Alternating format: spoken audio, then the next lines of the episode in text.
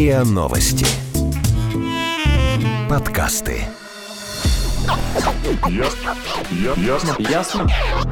По- по- пон- Понятно. Понятно.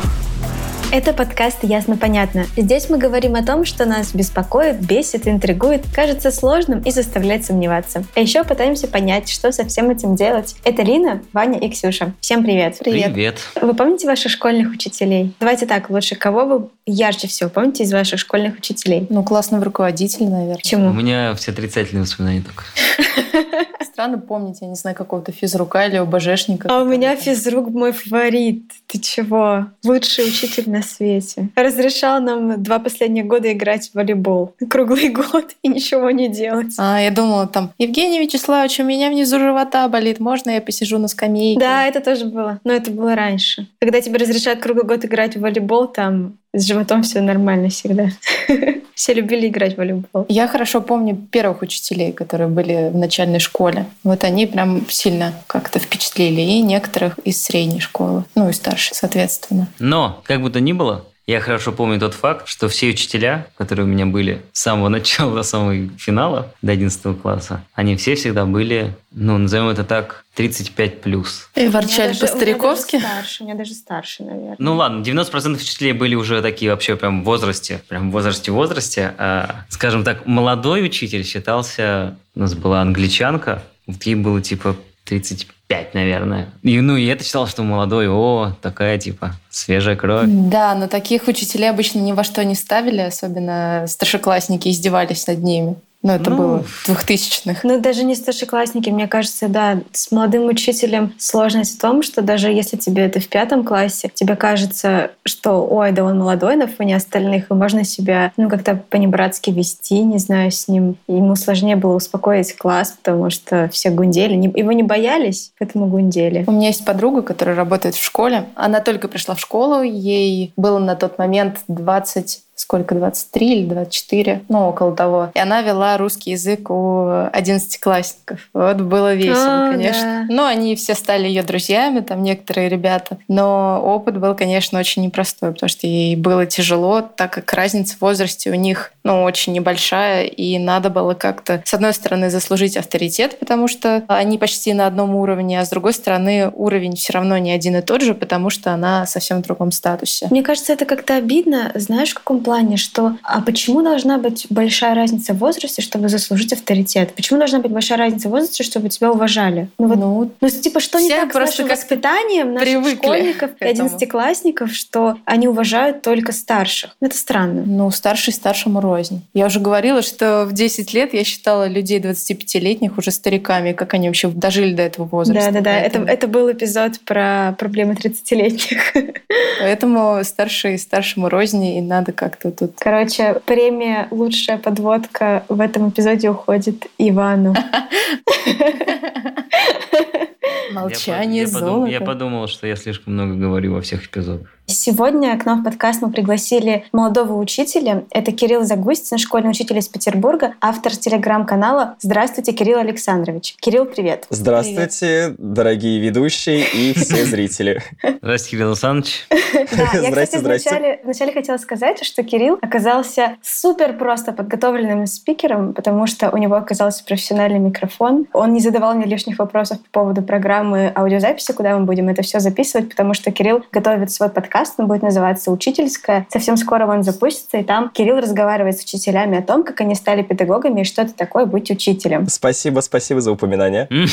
Так вот, я вначале хотела спросить, сколько тебе лет и сколько из них ты работаешь в школе? Мне 28 лет. Я отработал 4 учебных года учителем. Один учебный год я отработал классным руководителем, и вот сейчас пойдет второй. Мои детки-воспитанники отправляются в шестой класс. Детки. До- О, так им, мило. им 10, им 10, 11 лет. Я очень не люблю слово «дети», когда речь идет об учениках в контексте школьного образования. А детки — это вот такое уменьшительно-ласкательное, потому что это мои действительно детки, за которыми я слежу всей душой, радею. А что ты преподаешь сейчас? Историю и обществознание у пятых классов, шестых, седьмых, восьмых и девятых. Ой, короче, у тебя большой разброс по возрастам. Чем они отличаются между собой? Просто читала твое интервью, ты там говоришь, что с разными детьми, с детьми разных возрастов э, нужно работать по-разному, к ним разный подход. Вот в чем это, в чем разница заключается? Я не знаю, в силу ли это возрастных особенностей или нет, но, допустим, с учениками 5-6 класса гораздо больше идет по крайней мере, я выстраиваю гораздо больше акцент на том, что я им рассказываю, и я их приучаю работать, например, с текстами, анализировать информацию, в то время как ученики 8-9 класса, может быть, в силу опыта, в силу возраста, уже умеют и обладают навыками самостоятельного изучения текста. Они могут формулировать достаточно сложные, глубокие мысли, с которыми потом можно работать. То есть, если урок в пятом-шестом классе строится активно, то есть у меня есть конкретный план, у меня есть конкретные задачи, то уроки восьмого-девятого класса могут носить реактивный характер. То есть, у нас есть какая-то тема, какая-то повестка, есть, конечно же, материал, который необходимо дать, там какие-то термины под запись и так далее, но большую часть урока можно провести в свободном плавании, то есть когда дети тебе накидывают какой-то материал, и ты его вместе с ними анализируешь и обсуждаешь. То есть есть много возможностей для более творческого такого подхода. Плюс, опять-таки, подростковый возраст 13, 14, 15 лет предполагает возможность для того, чтобы поднимать более острые, каверзные темы. Иногда дети могут специально провоцировать, например, провоцировать провоцировать не в смысле там пытаются сорвать урок, а стараются вывести на какие-то более личные вещи. То есть с ними нужно держать ухо востро с одной стороны, не как там с э, ребятами, которым 10-11 лет. С другой стороны,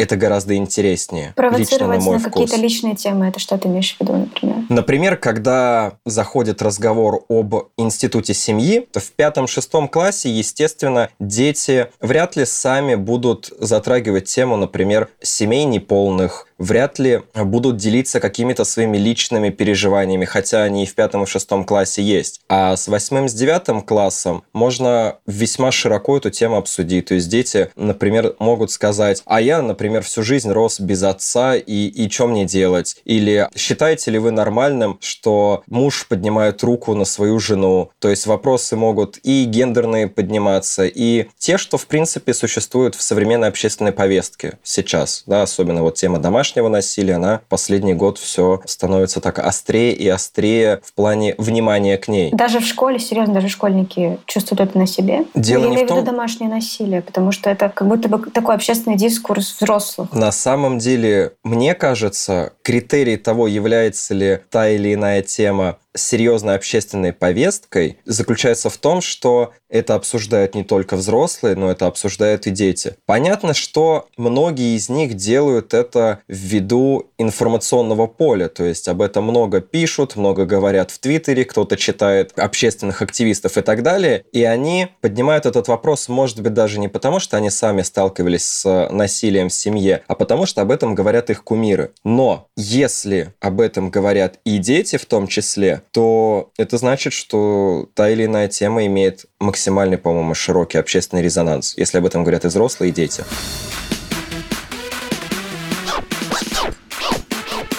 Ясно? Понятно. Я вот почти помню себя лет 15 назад, собственно, вот в промежутке от там 7 до 9 класса, и э, я хорошо помню, что там это были нулевые, там, и мы не говорим, точнее как, когда мы что-то обсуждали, и на повестке класса была какая-то тема, она была всегда далека от, ну, чего-то общего такого значимого. Я хорошо помню, как мы там обсуждали там серии Геракла, который выходил по НТВ. Обсуждали... И Зена э, Королева воинов. Ну, да, в том числе. Да, было чуть пораньше. Вот. Ну, обсуждали, ну, возможно, компьютерные игры. И, ну, вот какой-то вот такой... Ну, собственно, обсуждали то, чем интересуются непосредственно дети там, нашего ну, возраста. Да, то есть какой-то повесткой особо ну, не интересовались. Ну, грубо говоря, я могу предположить, что просто мы не читали Твиттер, и его, в принципе, тогда еще не существовало. Но как бы что нам мешало тогда читать газеты? Ведь это было то время, скажем так, Смотреть газетного. телек. Ну, образно. Вот да, я просто к тому, что разница вот э, здесь такая, с точки зрения, может быть, ну, назовем это грубо, поколенческая. Она насколько ощущается и как проявляется? Тут скорее вопрос того, что мы смешали две немножко вещи, потому что я-то не могу знать, о чем они говорят на переменах между собой. Сейчас мой разговор был о том, как проходит разговор на уроке в рамках того же самого обществознания и истории, потому что дети все так же обсуждают новые серии Рика и Морти, может быть, они даже помнят, кто такие Симпсоны, они обсуждают последний... главного фаната этих мультиков. Они обсуждают последний клик по Моргенштерна и LG Кадиллак, подпевают ему на переменах. Ну, в сентябре, скорее всего, начнется, да, вышел-то клип только летом. Я же говорил о том, о чем они беседуют с учителем в рамках урока. Если же говорить о разнице поколений в плане, о чем говорили мы, я себя 15 лет назад помню местами очень смутно, местами очень ярко, там 50 на 50. Меня что удивило, когда я пришел в школу, что удивляет до сих пор, и я об этом говорю каждый раз, когда меня об этом спрашивают, современные дети говорят ровно о том же, о чем говорили мы с вами 15 лет назад. И, скорее всего, о том же самом, о чем говорили наши родители 30 лет назад, о чем говорили их родители 45 лет назад и так далее. Другое дело, что содержание этих разговоров, конкретное наполнение, оно меняется от эпохи к эпохе, потому что мы точно так же ходили в нулевых на концерты кто-то Короля и Шута, кто-то на концерты Джен кто-то на концерты э, Филиппа Бедросовича Киркорова, у всех были свои кумиры. Но если проводить я сейчас немножко отдаляюсь от сути вопроса, вот, но мне кажется, мысль может быть интересная. Если мы проведем даже параллели в современной музыке и в музыке нулевых, всегда существуют некоторые архетипичные персонажи. То есть есть контркультурные, андеграундные исполнители, которые ценятся вроде широкими массами, но только как какая-то икона, да, я не знаю, там раньше, кто у нас-то был в нулевых, ну, всякая альтернативная Аматоре. роковая музыка. Аматоре, Аматори, Дженер, Психея.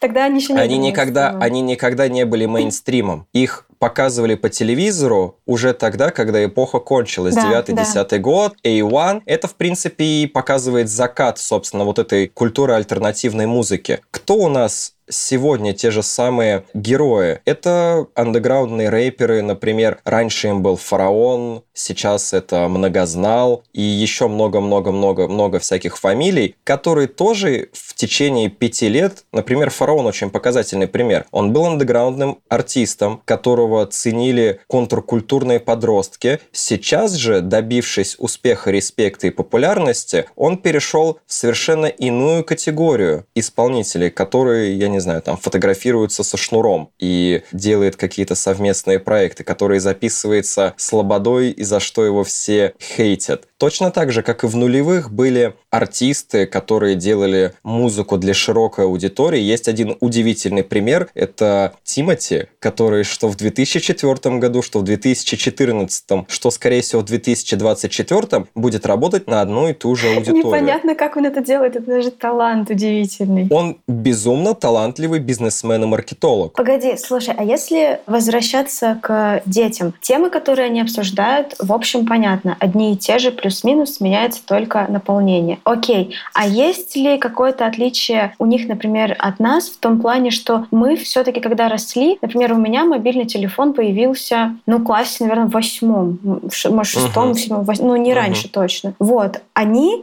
фактически ну, с трех лет уже в планшетах. Они думают как-то по-другому из-за этого. Типа свайп не по доске? Или, Или нет, что? типа, знаете как, что у них навык поиска информации в интернете, он не приобретенный, а врожденный. Отсутствует? Он отсутствует. Ну, Серьезно? Вот это большая беда и очень глубокое заблуждение. Я сейчас, у меня там, может быть, в микрофоне перегруз, потому что, ну, а, суть в чем? То, что дети выросли, имея компьютеры, планшеты и телефоны, не значит, что они умеют им пользоваться. Точно так же, как мы, с малых лет научившись читать, не обязаны читать полезную литературу. Ты можешь обладать навыком чтения с трех лет и всю жизнь читать романы Донцовой и Дэна Брауна. Точно так же использование телефонов говорит только о том, что они привыкли проводить время в соцсетях, за Ютубом, но они не умеют пользоваться поиском. Их смысле, главное... Они не, умеют, они не умеют гуглить? Ну, я не Они не умеют... Я не уверен, то, что люди вообще умеют правильно что-то гуглить. Но в плане в общей своей массе. Например, для меня в свое время, ну, лет 10 назад, стало открытием, что в поисковом запросе Гугла можно использовать спецсимволы, например, тех же кавычек, указания конкретного сайта, и об этом знает подавляющее меньшинство людей. Синтаксис поиска это называется. Да, и дети от взрослых в этом отношении не отличаются ничем. У них есть стойкое ощущение, у многих из них. Опять же, я сейчас делайте скидку на то, что мне приходится обобщать и говорить что-то, может быть, популистское для того, чтобы это звучало острее. Всегда есть исключения, есть хорошие исключения, есть иногда и плохие исключения. Это в тебе Но- про деформацию учителя. Про обобщение? Да, да, про обобщение по-плиски. Да, да, да. И вот я стараюсь себе отдавать в этом отчет, когда перестану, придется уйти из школы.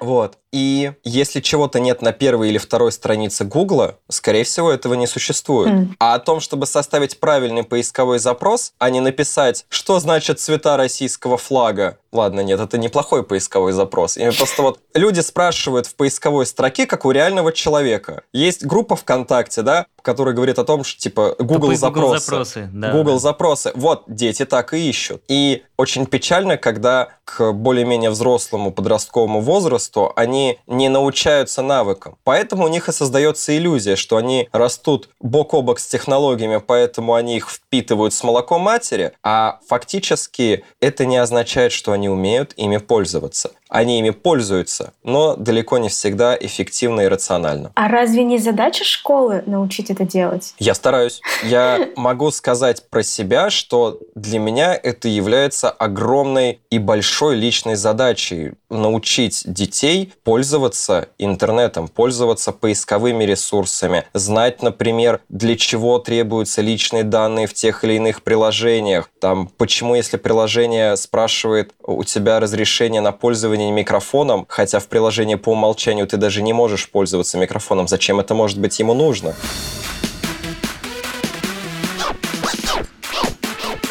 Ясно? Понятно. У нас в школе, я просто продолжу вот всю эту историю про себя в своей прекрасной школе. Я помню, что самой классической фразой любого школьника всегда было «да в жизни мне это не пригодится». Ну, типа, какое-то Жиза, знание. жиза. И, как правило, честно говоря, если я там откатываюсь назад и пытаюсь вспомнить, о чем же мы там учили, я, ну, как бы, раз уж мы говорим э, с учителем истории обществознания, я вспоминаю свою шко- э, уроки истории и помню, что процентов, наверное, 80 э, всего, что мы там делали, это составляли таблицы. О, У да. нас это была классическая история, что, типа, таблицы там каких-то, что-то кто-то сделал, там какие-то у кого-то феодалы, у кого-то там что-то еще. И, если честно, я не то чтобы совсем плохо учился, но из истории школьной, как мне кажется, я помню очень-очень мало. То есть я помню какими-то общими мазками, что было средневековье, там вот какие-то такие события происходили, плюс-минус. Возрождение, просвещение. Уж что говорить про обществознание, которое... Я даже не помню, какие там были темы. Я помню обложку учебника. Вот это я помню. Потому что это не офис ВКонтакте. Чё? Да? Нет. Был- Есть учебник вот с этим зданием в Петербурге. Это не офис ВКонтакте. Это дом Зингера. Да, Дом Зингера. И он появился на обложке еще до того, как это здание стало офисом Ну это-то ВКонтакте. сейчас тебе понятно, а тогда-то это было такое открытие. Ну нет, у нас там была какая-то авторством Боголюбова. Трав, травка нарисована, по-моему, была.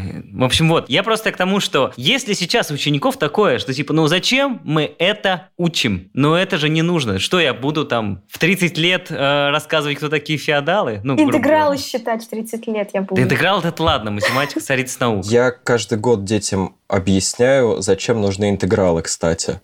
Как они Вот расскажи мне, Ну, я потому что так не факультативно. поняла. Чтобы посчитать объем неравномерного бассейна. Могу объяснить геометрический, геометрический смысл интеграла. Вот у тебя есть какая-то функция, например, например синус, и он идет дугой. Не надо? Ну хорошо. В общем, детям я тоже прекрасно помню себя в школе. У меня за время обучения знаний по истории было примерно 5%, дай бог, от всего того, что я узнал в школе. А учитывая, что у меня исторического образования нет, и я школу сейчас преподаю, историю сейчас преподаю вот сам ребятам, блин, мне приходится самому разбираться каждый год, каждый раз, перед каждым Подожди, уроком готовиться. Я тебе давай скажем нашим слушателям, что у тебя философское, да, эти образование? Да, я закончил философский факультет, бакалавриат в Герцена и магистратуру в МГУ. Вот, Ах, вот поэтому- где работают философы. Меня всегда выпускники волновал этот МГУ. вопрос.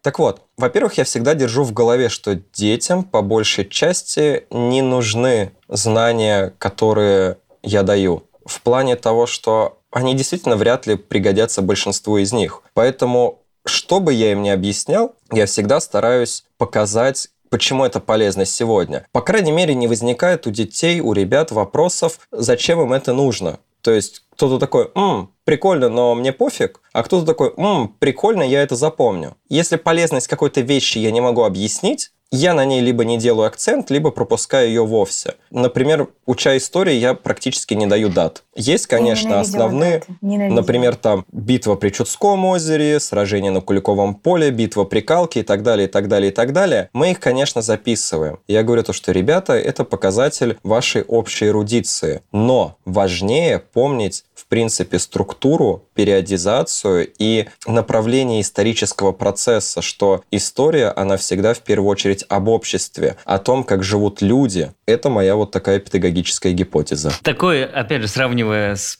там, со своей прошлой жизнью и современной, поскольку, поскольку сейчас дети, они все в социальных сетях, и мы все в социальных сетях, и как бы это нормальная история, есть такой момент, что порой то есть, когда мы учились раньше, для нас учитель это был просто какой-то вот образ учителя внутри школы. И когда ты, например, идешь по району или по городу и встречаешь учителя вне школы, тебе казалось, что это странным. Ну, то есть, во-первых, он, ну, не в одежде, которая у не него там живет в обычно. школе? Да, да, то есть какие-то вот такие вот ощущения. Я помню, что как-то раз там зашел в один подъезд, ха-ха-ха, зачем это зашел? И, в общем, да, и там шел мой учитель. Вот, и это было, и это было так странно. Ну, то есть он так... э, Типа я курил, и он курил на соседней ну, площадке. грубо, ну, грубо говоря, да. И это было, ну, для меня это был какой-то вот исторический момент, что ничего себе. А сейчас, сейчас, ну, как бы, любой ученик может просто тебя найти во ВКонтакте, например, и Лайкать просто посмотреть там твои фоточки там из детства, там. Бикини, например. Да, на пляже, да. Ну, Не грубо может. говоря. Как это сейчас работает? Сейчас будет небольшой хайлайт, потому что в первом выпуске моего подкаста зашел об этом тоже разговор с моей коллегой, у которой я брал интервью. Она рассказала такую историю. Она работает на Петроградке и идет, собственно говоря, по Петроградке где-то в выходной, встречает своего ученика, а он ей первое, что говорит, «Ух ты, Олеся Александровна, у вас есть куртка?» Несмотря на то, что сегодня есть соцсети, у нас есть возможность закрыть свои профили. И большинство учителей, причем чем учителя старше, тем активнее они этим пользуются, они ограничивают свою сетевую жизнь и жизнь рабочую. Подожди, Поэтому а как же отношения... эти чатики, группы ВКонтакте? Потому что некоторые классы заводят, э, ну, группу ВКонтакте, и потом Конечно. переписываются все. Конечно, это единственный способ, но там все равно учитель выступает в роли учителя, а не в роли человека. То есть есть группы, куда пишут, и учитель, допустим, отвечает. Но профиль этого учителя все равно закрыт. Ты не знаешь, что он постит у себя на стене, ты не видишь его фотографий. То есть ты, не видишь- отклоняешь заявки в друзья. Я... Типа. Нет. Да.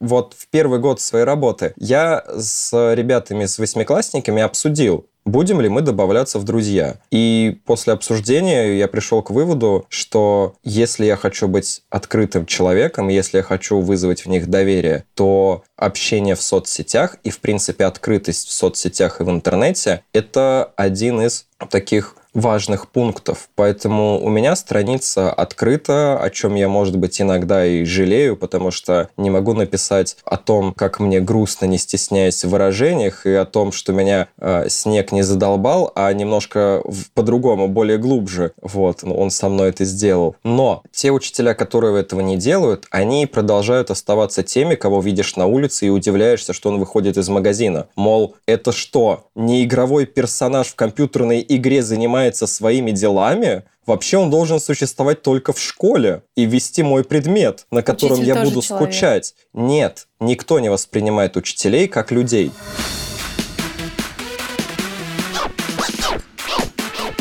Ясно? Понятно. Из-за того, что мы сейчас все-таки в 21 веке, 2020 году и так далее, а, насколько я знаю, сейчас в школах, да и уже относительно давно, наверное, есть, э, так сказать, электронная, ну, электронная возможность следить за учебой, там, следить за домашними заданиями, и там для родителей, для учителей. И вот, в общем, вся вот эта вот э, около интернет-история цифровая, которая посвящена учебе и работе, скажем так, учителя. Школу не прогуляешь, короче, теперь, потому а, что вот, есть... Да, сравнивая жизнь ученика 2005 года и жизнь ученика 2020 года, ну, того же возраста, этот процесс, вот, скажем так, электрификации э, и ухода в онлайн, он э, упрощает его жизнь? Или наоборот, думаешь, блин, вот раньше можно было как-то хорошо списать, а сейчас, эх, не забалуешь. Да, технологии развиваются двусторонне. Чем больше возможностей для контроля благодаря технологии, тем больше возможностей для того, чтобы этого контроля избегать. Например, раньше, если ты не подготовил шпаргалку и сидишь с человеком, который ничего не знает, ты физически не можешь ниоткуда списать. Сейчас ты можешь сидеть с человеком, у которого есть телефон и доступ к интернету, и ты можешь списать даже не зная и не готовясь ни к чему. Это одна Если сторона только медали. ты умеешь правильно гуглить. Иногда даже когда ты умеешь неправильно гуглить, потому что вопросы, которые, как правило, тебе задаются, появляются рано или поздно на всяких сервисах типа Яндекс.Кью, который быв, mm. бывший The Question. И mm-hmm. там действительно прям вот такие хрестоматийные вопросы. Почему Чехов говорил, что если в пьесе в первом акте ружье висит на стене, в последнем оно обязательно должно выстрелить? В чем смысл? И есть люди, которые прям вот отвечают на этот вопрос, ты берешь его, копипастишь, и все в порядке. Прости, пожалуйста, в тему истории. У меня просто есть э, друг, который... Он Ох, не соврать. Короче, он историк по образованию. Ведет свой телеграм-канал? Факультет. Нет, нет, нет. Он вот тот человек, который отвечает на заквашки на эти исторические вопросы. Для таких же школьников, видимо. А у меня есть знакомый, который был учителем литературы и ведет свой канал, который называется «Синие занавески». Но это было года, наверное, два назад я о нем узнал. И он отвечает там в канале как раз на такие типовые вопросы по литературе. Что хотел сказать автор, да? Ну это же прекрасно, что это есть. Мне вообще не нравится культура списывания как таковая. И, к сожалению, эта культура никуда не денется еще, наверное, лет 10, потому что даже наша система образования в принципе предполагает, что ученики хотят списывать, могут списывать и будут списывать. И иногда даже проверочные работы составляются в таких объемах, что освоить их на хорошую оценку могут, например, ну, я не знаю, там 20% от учеников, потому что остальные не так серьезно относятся к учебе. Это, кстати, проблема и высшего образования тоже. В первую очередь высшего образования, я бы сказал. А во-вторых, у нас стереотип такой существует, что 3 – это оценка не очень, надо учиться на 4 и 5. Но чтобы учиться на 4 и 5, надо действительно прилагать усилий гораздо больше, чем на тройку но почему-то люди хотят получать четверки, пятерки и пользуются, ну, и стараются списывать. И система очень устойчивая. Худо-бедно, может быть, она и работает, потому что пока ты списываешь, ты все-таки узнаешь что-то новое, если ты чего-то не знал. Но я считаю ее глубоко порочной. А почему ближайшие 10 лет? Потому что система образования да нельзя инертна. Это, наверное, одна из, один из самых инертных общественных институтов, который только возможен в обществе. Ну, просто почему 10, а не 30, например? А потому что я оптимист. Я слово «да нельзя», мне кажется, не слышала с 10 класса, когда учила ударение, куда здесь ставится это слово. Ну, вообще-то кто наш гость? Учитель. Слушай, а вот э, по поводу как раз э, социального барьера между учителем и учеником. У тебя есть такие примеры, когда ученик становился твоим другом или хотел стать твоим другом, но ты, например, отказался от этой идеи? Как вообще это работает в твоем случае? Пока ученики являются моими учениками, между нами всегда будет определенная дистанция. Например, я принципиально не буду делиться своими политическими взглядами. Я не буду рассказывать про свою личную жизнь. Ну, есть конкретные темы, да, которые вот можно делиться с близкими людьми и не можно делиться с твоими, условно говоря, коллегами в процессе образования. Но у меня сейчас появились ребята, которые выпустились из 11 класса. Им уже исполнилось 18 лет, они уже получили свои аттестаты, и с некоторыми из них действительно у меня есть желание продолжать общаться дальше. Причем не как учитель, ученик, а именно как два друга, приятеля, знакомых. И когда мы очно встречались летом на записи тоже одной из моих будущих передач, я сразу же сказал, ребята, давайте переходить на «ты». Мы уже с вами не учитель и ученик. Мы все здесь находимся по доброй воле. И это, конечно... Если ты сказал это в таком же тоне, то навряд ли это сработало. Ну, нет, нет, конечно. Это, это, это, это было в весьма непринужденной обстановке, и как мы провели да, все оставшееся время съемок, ребята иногда переходили как-то на «вы» снова, и мы это обсуждали, что, блин, так, так, так, так смешно. Мы вроде бы там 4 месяца назад виделись в школе, а сегодня мы переходим на какой-то другой уровень. И для меня это совершенно новый опыт. Я не знаю вообще, нужно ли вот этим ребятам, допустим, видеть меня как своего приятеля или старшего товарища, или вообще просто товарища без скидок на возраст. Я не знаю. А как они вообще воспринимают наше поколение? Ну вот, десятилетние, пятнадцатилетние, поколение тридцатилетних. Как взрослые. Как старых? Они... Как отсталых? Так взрослые, а не старые отсталые, Ксюша. Нет, мне кажется, все в одну сторону сразу. Нет, подождите, подождите.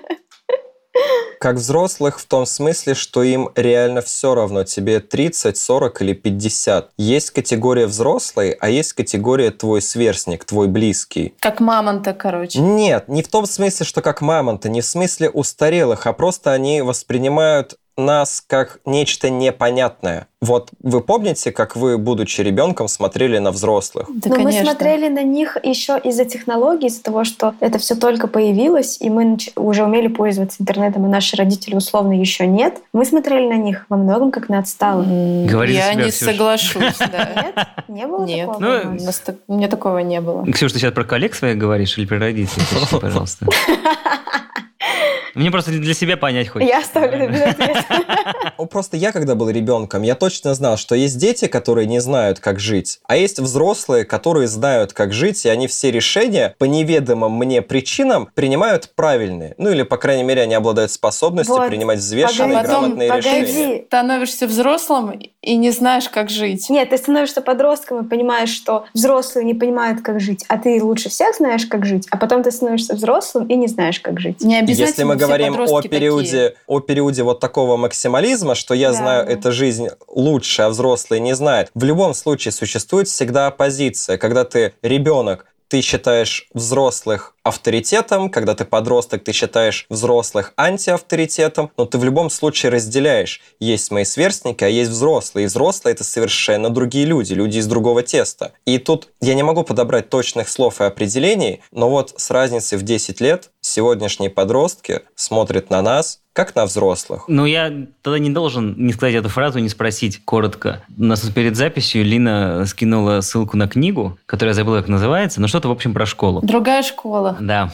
И там есть э, цитата, что хорошими учителями становятся по двум причинам. Либо в твоем детстве был человек, который вдохновил тебя так, что ты захотел стать похожим на него, либо ты ненавидел школу настолько сильно, что захотел стать учителем, которого у тебя никогда не было. С точки зрения тебя, это в какую сторону работает? 150 миллионов процентов второй вариант.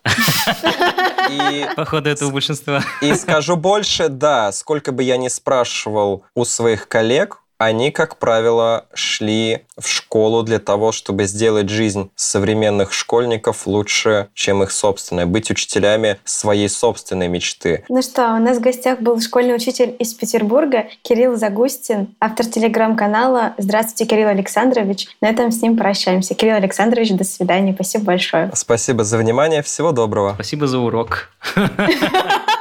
Жизненный. А как? Я не помню, как там в конце урока говорят. Ничего не Спасибо за говорят. урок, да. А, надо Ну, сказать, обычно- звонок для учителя. Вот что надо сказать.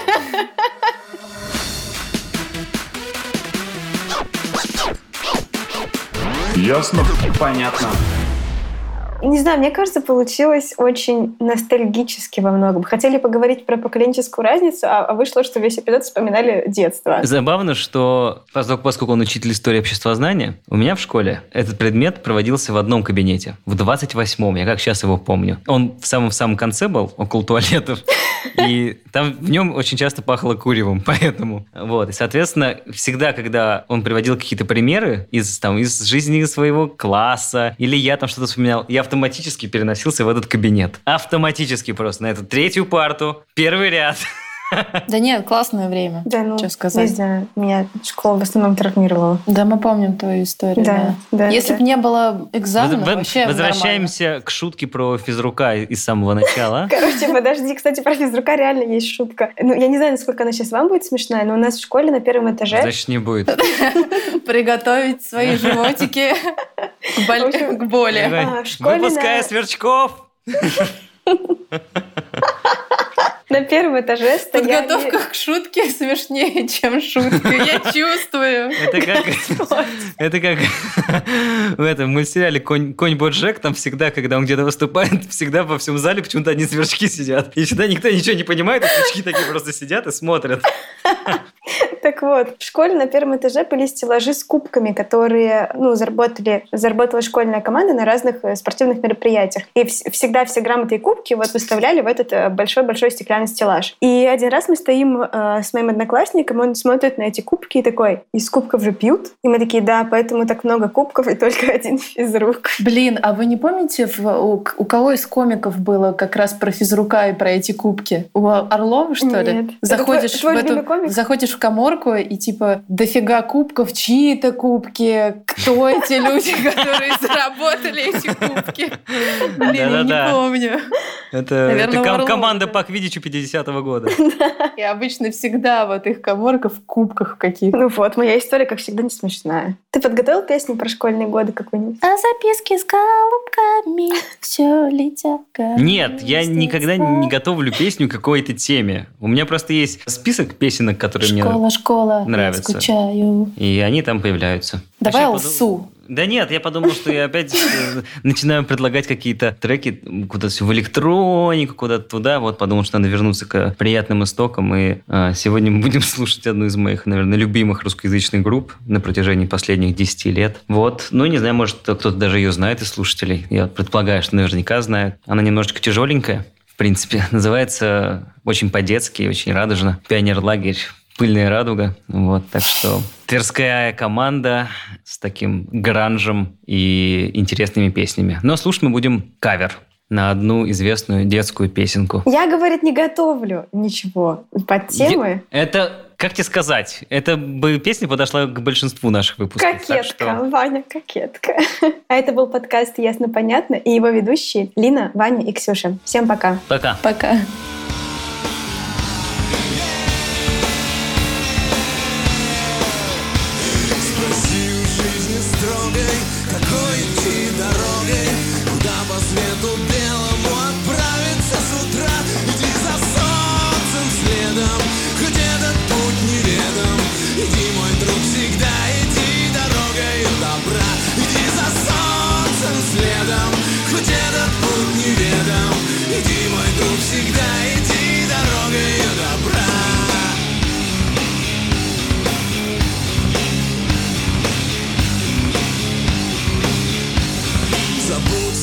Заботы, падения и взлеты. Не плачь, когда судьба себя ведет. Не как сестра Но если с другом худо, не уповай на чудо.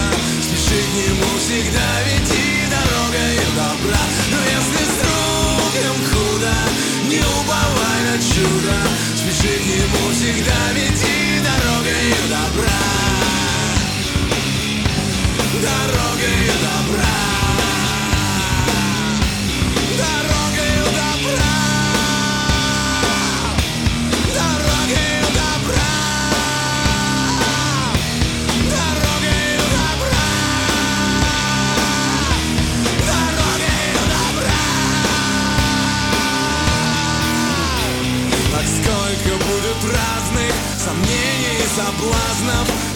забывай, что эта жизнь не детская игра. Ты прочь гони соблазны, усвой закон негласный. Иди, мой друг, всегда иди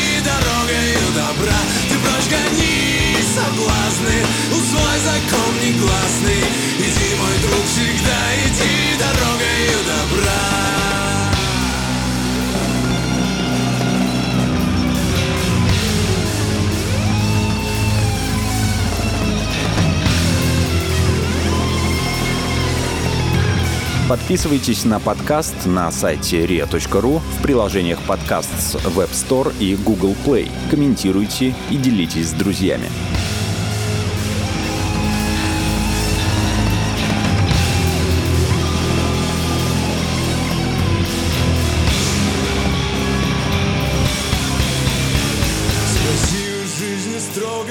Какой идти дорогой, куда по свету белому отправиться. Иди за солнцем следом, хоть этот путь неведом. Иди, мой друг, всегда иди дорогой добра. Иди за солнцем следом, хоть этот путь неведом.